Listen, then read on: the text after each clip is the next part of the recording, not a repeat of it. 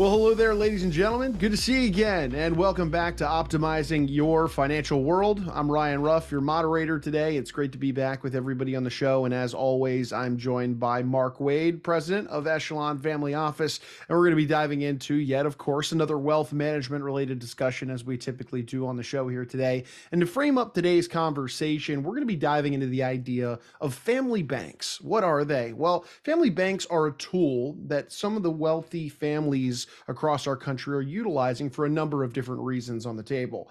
And they're becoming increasingly more adopted by these successful families in today's day and age, uh, especially with families across the wide gap of a different net worth spectrums. So today, Mark and I are going to be looking into whether or not family banks are a tool that maybe you and your family should be considering given your own needs. So with that, let's go ahead and welcome the man aboard. Mark, good to see you. How you doing today? Hey Ryan, how are you? It's great to see you. I'm good. I'm good. I'm doing well. This is a it's a good topic we got uh, you know dialed up for today. We're diving into, of course, family banks, how families can really decide whether or not this is one that they should be considering. So, Mark, let's just start with the obvious question. Why don't you tee things up for our audience today? What exactly is a family bank? Sure. Hey Ryan, you know it's interesting. We love family banks. In fact, we have clients that are creating more and more family banks all the time. Know, and, and basically it's just a it's a legal entity that a family sets up. There, there are rules that basically govern how family members can access you know money out of the family bank and how those family members are expected to pay the money back. And you know, in general, it's family banks are designed really to uh, to bring a level of structure and professionalism and accountability to the family wealth creation process, right?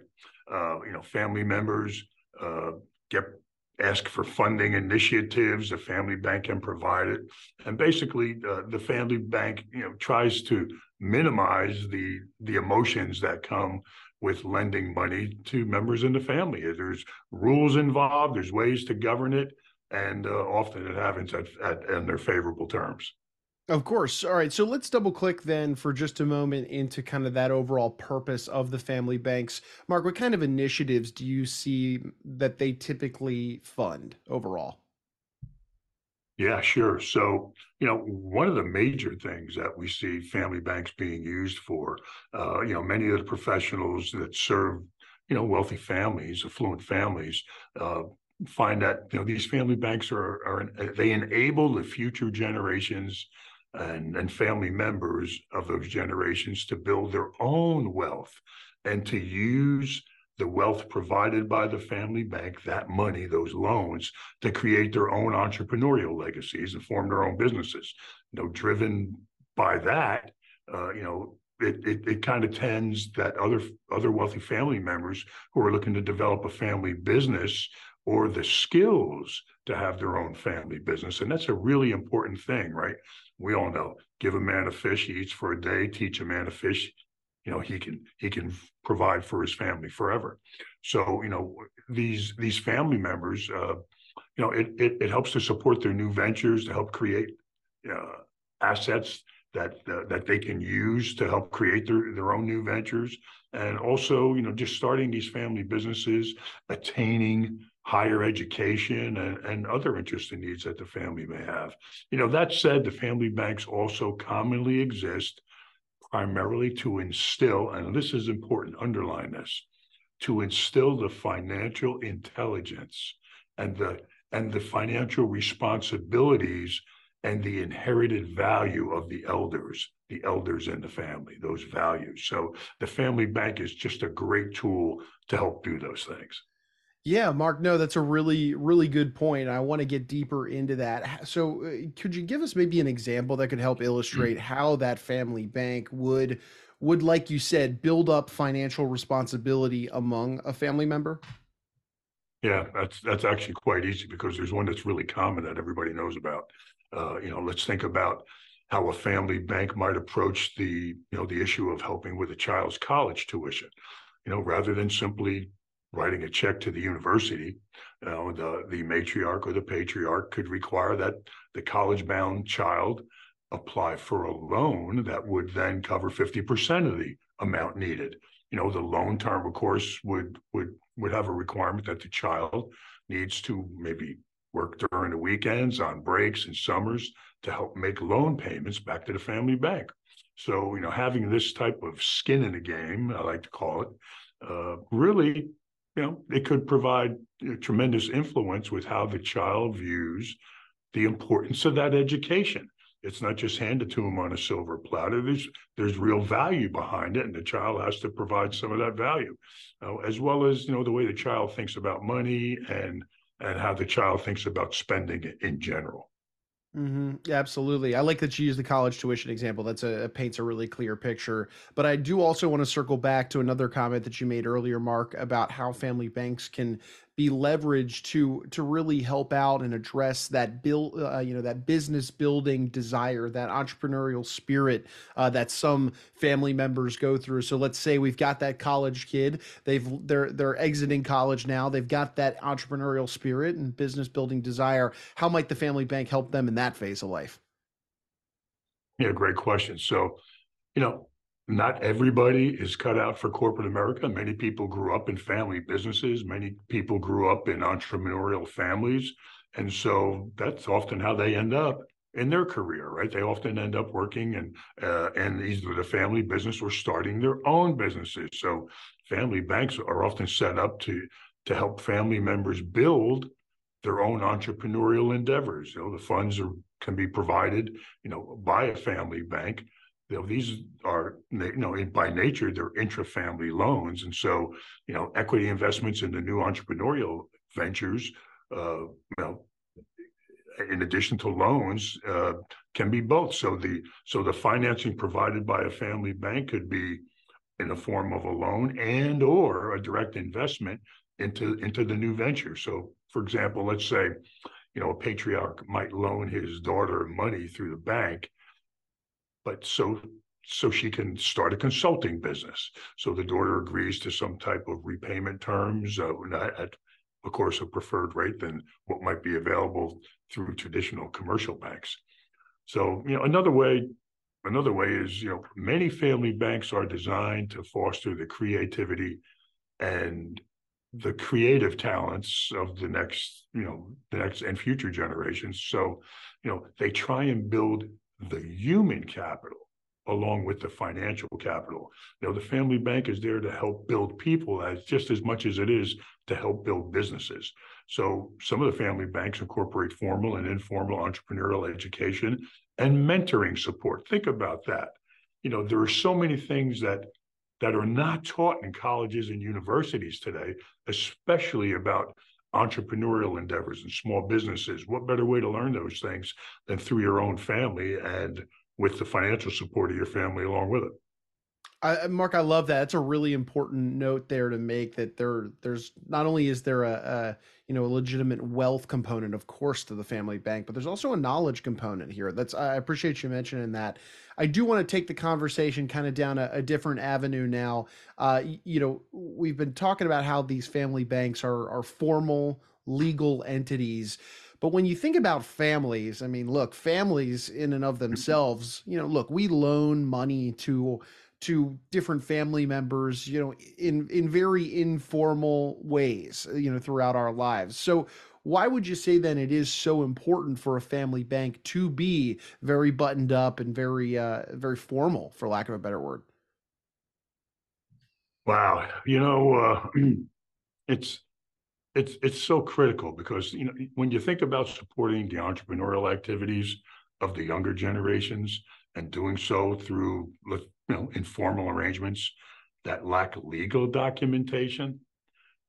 So here, here's two hundred thousand dollars. Pay me back someday. You know that that sometimes, which is code word for oftentimes, you know that usually you know ends up in a gift okay, or some type of or some type of, of, of, failure to repayment. So these informal arrangements, you know, oftentimes increase the possibility of family conflict.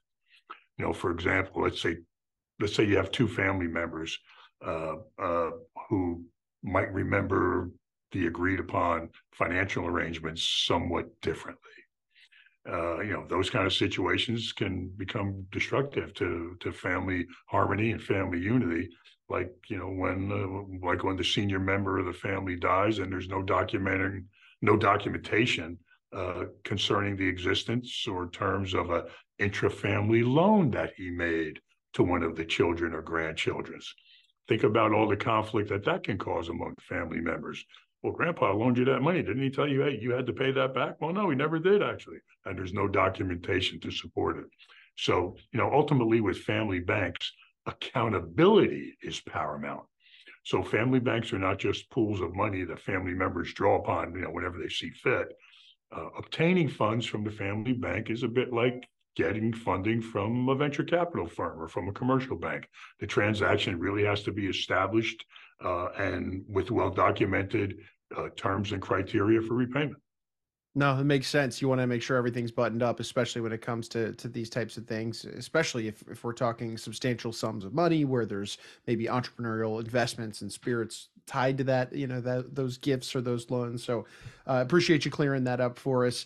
And and as as we're going through this conversation, uh, it, it's what's seems to be kind of a central theme with a, a family bank is that it really does involve lending uh, that is very customized or very tailored to a family member's specific goals and situations. Am I correct in saying that that these are very customized banks that are are specifically addressing a given family's need? It's not a one size fit all, if you will.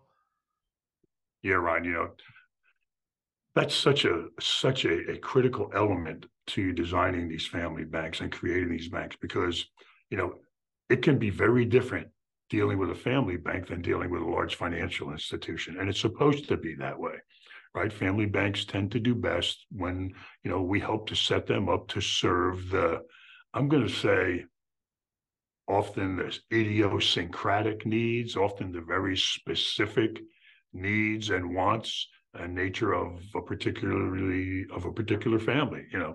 So and, and as well as that family's specific circumstances. Let's face it everybody's circumstances are different. So that's why you know some exceptionally wealthy families with single family offices choose to establish and run these standalone family banks while others you know go through the process of you know running uh, their single family offices without setting up uh, another entity it's it's all a matter of what the particular peculiarities of a particular family are. So regardless of what those you know idiosyncratic needs are, you know there's always the the need for flexibility.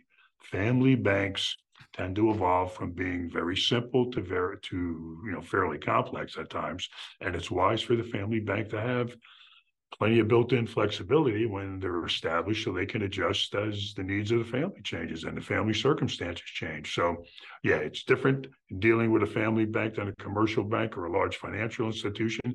By design they're set up to accommodate the special needs of of, of, of families and they're extremely flexible with regard to how they operate well, look, Mark, you've been you've been outlining a, a lot of benefits of leveraging a family bank. Uh, should somebody you know be in a situation to operate in that capacity, but at the same time, I kind of want to define what that means. So, so as we sit here talking about family banks, I'm sure a lot of our audience is is wondering, well, is this something that's applicable to me, or is this something that's only applicable to, let's say, those that you know a family that has a truly sizable net worth i mean you mentioned the super rich earlier uh, is this a solution that's only reserved for them or is it more widely applicable to different net worths and different families yeah thank, thanks for bringing that up uh, i probably didn't alliterate as well as i should have in that last answer but uh, so even though this whole concept of family banks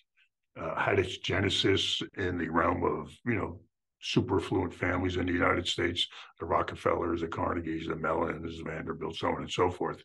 Uh, you know, they kind of led the charge in this area, and they really came up with the you know basic the basic uh, designs of of how these family banks operate but they're not the exclusive domain of the extremely wealthy, right? Because families with considerably less wealth, you know, they can use a family bank also as a lending and an investment vehicle to support the commercial activities of their heirs. So, you know, when you think about the exceptionally wealthy and how they move assets around in order to to fund their family banks, those with those with less wealth are not always in such a financial position. You know, instead, they may need a pool of money that family members can use. You know, like we said, in, in the form of loans, whether it's for college or or or to invest in housing or to invest in new philanthropic activities or in new business activities. So a family, for example, might be able to use a tax-free buildup from certain types of life insurance to amass wealth that family members can use to fund their own entrepreneurial endeavors later on. And uh, that's that's a, that's an activity that has proven to be so effective and so efficient. And I know we conduct those all the time. That funding these family banks with different types of life insurance in addition to investments is a fantastic way to keep Uncle Sam out of your pocket. Mm, no, this is great insight, Mark. I appreciate you clearing that up for us. Uh, you know, that this is a solution that can be widely applicable to, to different families out there. Mark, you know, we have a lot of conversations on this show, regardless, it seems like, of the topic of the episode. It all it seems to come back to uh, a, a core, uh, you know, kind of theme, if you will, and that is uh, it, it, helps to have a team. It helps to have a team of professionals working alongside you. So let's revisit that theme, but in the sense of a family bank here today. Do these family banks do they get set up and run essentially by the family, or does it does it really make sense and pay off to have you know that team of professionals that are are working alongside you to run it or run it for you even where, where do you fall here well another great question And let's just start by saying, look, every situation is slightly different, right? So they're all different variations. But in general, you know, families that set up family banks, you know, they regularly use outside experts to help assist and at least advise them. People like myself, wealth managers and and and virtual family offices, attorneys, accountants. And generally what these, you know, what these experts are looking to do uh, and and and provide require a few different you know specific characteristics, right? You know, you know, and and one of them is you know the insights and experience with wealthy inheritors. I mean, you know, we do this all the time. So familiarity with family dynamics and understanding, uh, you know, the different perspectives and needs and wants of the next generation. You know, these are essential to ensuring you know that the accountability and the meaningful return of investments are there because they need to cooperate and participate with the although they're flexible but within the rules of the family bank and and the uh, funding being provided to them. Then there's also let's talk about you know expertise and experience in dealing with entrepreneurship. Well that's kind of the core and backbone of of our four operating companies that we have. You know the ability to provide tactical guidance in addition to you know the investments and private enterprises and you know, helping them make and grow uh, you know their enterprises is really critical uh, in supporting the heirs in their entrepreneurial endeavors. And then there's the almighty tax expertise the tax mitigation and experience. You know the affluent make considerable use of tax specialists. Uh, we're no stranger to that. And you know they do it to help minimize income and estate tax liabilities. And with the new ventures, there can also be substantial opportunities to reduce current and future taxes too. So yeah, being able to leverage outside experts um, and and the way we do it uh, at Echelon Virtual Family Office is oftentimes we help introduce our clients to the appropriate experts who come in, do their job, and when they're done doing their job, they go back to serving other clients too. So we we have you know we're very application specific with how we bring our experts in, and we have a network of 65 around the country currently that we're using. It's it's changing on an ongoing basis, and and in doing so, uh, they work extremely efficiently. They know what to expect from us and from our clients, and they operate uh, quite cost effectively. No, Mark, this is great. And speaking of your team at Echelon Family Office, you guys have not just conversations surrounding you know those key characteristics you just mentioned and what you provide for clients but surrounding of course the central theme of today's conversation in a family bank so for anybody out there in the audience that may, let's say their interest's been piqued by today's episode and maybe they are now interested themselves in opening up a conversation surrounding a family bank for them and their family what would be the best way they could get in touch with you and your team to start that uh, that conversation? Sure, Ryan. Uh, they can visit us on the web at www.echelonoffice.com. That's E C H E L O N, the word office.com.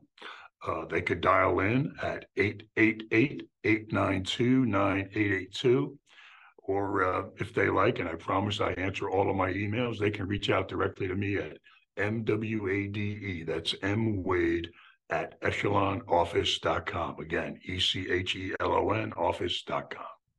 Fantastic. Well, Mark, look, I, I, know you've got a lot of clients to serve, so we'll let you get back to doing that. But I uh, appreciate you carving some time out of your day to jump on with us and, and talk some family banks. So thank you, and uh, I'll see you on the next one, Mark. Thanks, Ryan. See you next time.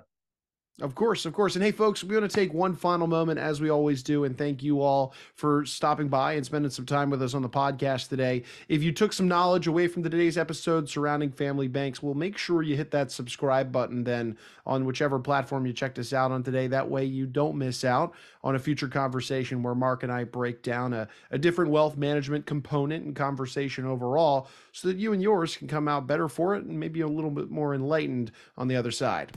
Before Mark, I'm Ryan. We're going to go ahead and say so long today, but we appreciate you stopping by and being with us on optimizing your financial world.